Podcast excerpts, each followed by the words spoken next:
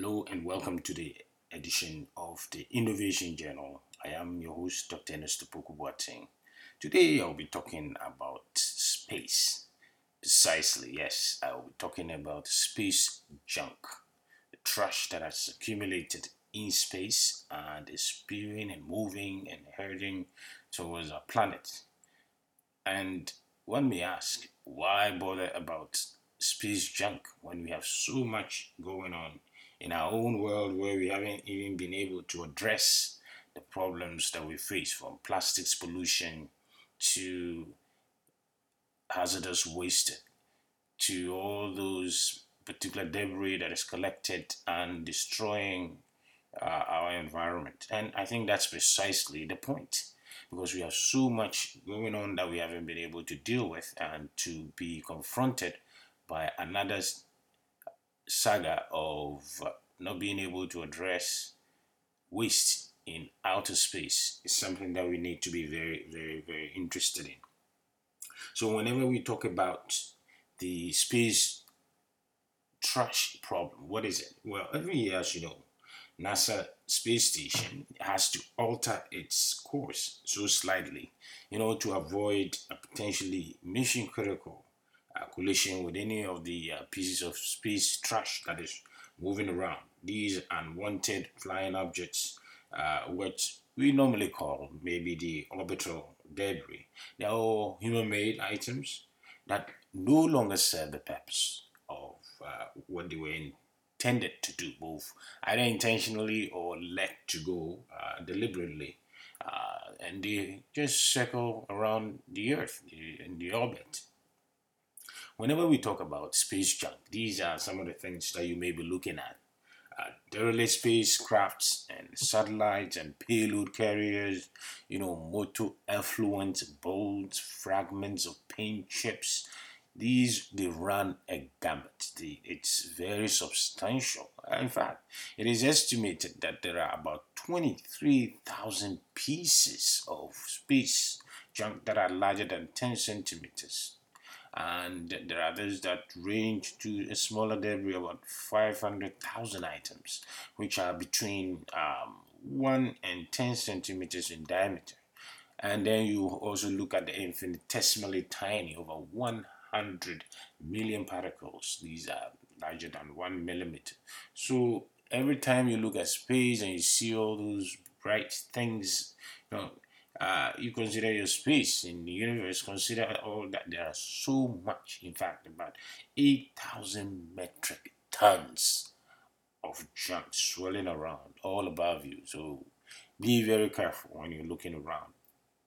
The issue of space junk is not new. As you all remember, uh, when the space uh, race began, a lot of uh, machinery, a lot of equipment were designed and you would think of all these de- developments leading to what we call a, a mega constellation and various uh, satellites were deployed both for military purposes and for civilian purposes. And most were deployed in the lower earth orbit. And then every space was uh, Occupy was those satellites, these spy satellites that were meant to convey the power status of various uh, countries and majority of them here uh, were left after the Cold War and after the, uh, would I say, the uh, de-escalation of uh, the political tensions that accompanied all these uh, wars and global contestations. But unlike the uh, waste management issues on our earth. This has not received the necessary attention that it needs to address. And so much so that today we are now confronted by a number of issues. So, why are we so bothered about the junk that comes out? Well, because of their nature. The first thing that we need to realize that, uh, unlike our waste management rules on Earth, uh, space debris, we get more debris. So as the density of space junk increases, so too does the number of debris creating collisions. Okay. So in a cascading effect, what they call the uh, Kessler syndrome. And so one hits the other, it breaks into smaller parts, and then it hurtles down, and then another breakdown occurs. And if you look at spacecraft, they are designed to sustain the impact of micro debris, so that's fine. But with larger objects, uh, pieces of defunct uh, equipment, the space junk that is created just to prevent an accidental collision between British American company Iridium 33 and retired Russian spacecraft Cosmos 2251 in 2009 and the intentional destruction of the Fengyun IC weather satellite with China represents one third of all cataloged orbital debris. You know, so when you have these two events coming together, that alone created significant amounts of debris. So if we want to address that, then we need to find solutions, right? So the reason why we are so bothered by space junk is the fact that one, the, the, the nature of it, debris begets more debris. And the more satellites we deploy in space and the more uh, we deploy other ideas into space, the more debris would uh, become available for us to deal with. The second thing, reason why we need to look at this is the fact that um, space junk is expected to increase as we deploy more satellites into space, both for navigational purposes and for weather information purposes, land use planning, and all that. It is expected to uh, increase with the new space, what I would call race, where China and the United States are re energizing or seeking space domination. The amount of waste that would be generated by this race would increase. We also have civilian organizations that have also entered into this, the uh, space race who are deploying satellites to improve communication around the world. It is also expected to con- contribute to the waste junk problem. Another reason, and I think this is also critical, is the fact that uh, the junk as it comes down the space also threatens us on Earth. So we need to look at how we can address that. So far, a number of uh, solutions have been proposed. You know, these include nets to capture some of them, lasers to blast them, harpoons, sails, and slingshots. Uh, and just this year, uh, if, for those that are following this particular story, the Japanese satellite services company, Astroscale, launched the world's first commercial mission for debris management. It is a demonstration mission and it is intended to prove out there the core technologies that are needed for debris uh, docking and removal. So, this is one of the first steps towards addressing it through a technological approach.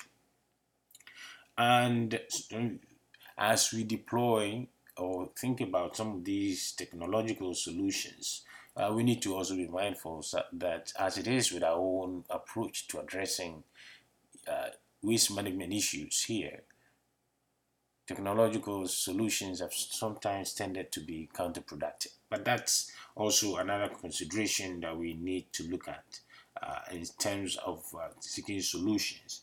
Currently, what NASA has been talking about is that the most important action for us is to prevent the unnecessary creation of additional orbital debris. Uh, and that is something that many people have started looking at. But even as we look at technological solutions to the issue of space junk, what is it on Earth that we can learn from our various experiences in managing waste? And one thing that we can look at is the, the idea of the circular economy. We need to be able to design all these uh, space materials in a way that they can be reused, they can uh, withstand the, the, intensity and the challenges in space, and can still be reused in a way that does not generate a lot of uh, debris, and we can reuse them for other purposes as well. We also need to look at uh, the policy development field, where instead of uh, creating more junk, we ought to find a way to capture the ones that are already in existence so that we do not become overwhelmed by this particular challenge that we face. I know there are many, many options that people have looked at, and as we delve deeper into the waste, uh, the space junk issue, we need to look at all these solutions and how they can be addressed. Recently, people have talked about well, we can snag and move space junk. Well, the the e.Deorbit mission, which first proposed in 2014, I was looking out for satellite debris in polar orbit at an altitude of uh, between 800 and 1,000 kilometers. So the European uh, Space Agency is considering some of these options, you know, what they call capture mechanisms, and they'll pick up the debris, and that is something that uh, the European Space Agency is also looking at. Another one that I came across, and that was fascinating, is also uh, by Clean Space One, a technology demonstration spacecraft, and uh, you know that is also the the, the Swiss uh, space system satellite would be looking at uh, pushing debris out of space. Very interesting approach. And then you have the um, using the power of electricity. And that's a proposal by the Japanese Aerospace Exploration Agency. And they will use an electrodynamic tether system whose current would slow down the speed of satellites or space debris. And that's something that they have been contemplating. And then the slingshots, as I've already mentioned, and the solar sail, which is a British proposal. They called it the CubeSail and would use the drag of a solar sail to push orbiting space debris down to lower orbits. Uh, you know, this was slated to fly sometime 2011, a long time ago. So don't think it's taken off yet. But it goes to show you that there are so many proposals that are being put forward. But as I've said, without the commitment of the political elite, without the policy environment to make this happen, we will be seeing more and more of the junk that is circling our environment, the earth. And because of its possibility of affecting all of us, we need to take care of it. And as now, NASA's main recommendation, let us keep some of these things out of our system. And if we can, then we will be able to uh, look at this. If we look at the US policy, since uh, 1990, 88, the US official policy has been to minimize the creation of new orbital objects or debris, uh, what they call the debris orbital debris mitigation. And if the 2010 National Space Policy addresses the importance of preserving space environment, including orbital uh, debris mitigation, uh, and the NASA and the Defense uh, Department of Defense are also being directed to look at research and development technologies and techniques to mitigate and remove these orbits, reduce hazards, and increase the understanding of the current uh, and future debris environment. Well, as I've already said, orbital debris poses as a risk to the continued reliable use of space-based services and operations and to the safety of persons and property in space and on Earth. As a result, we all need in our collective effort to minimize the creation of orbital debris by government and non-governmental operations in space and to preserve the space environment for future and present generations. Today, as we seek innovative solutions to the problems on Earth, I want to draw our attention to the need for innovative solutions in space in addressing space junk. So, let us hear you and take action.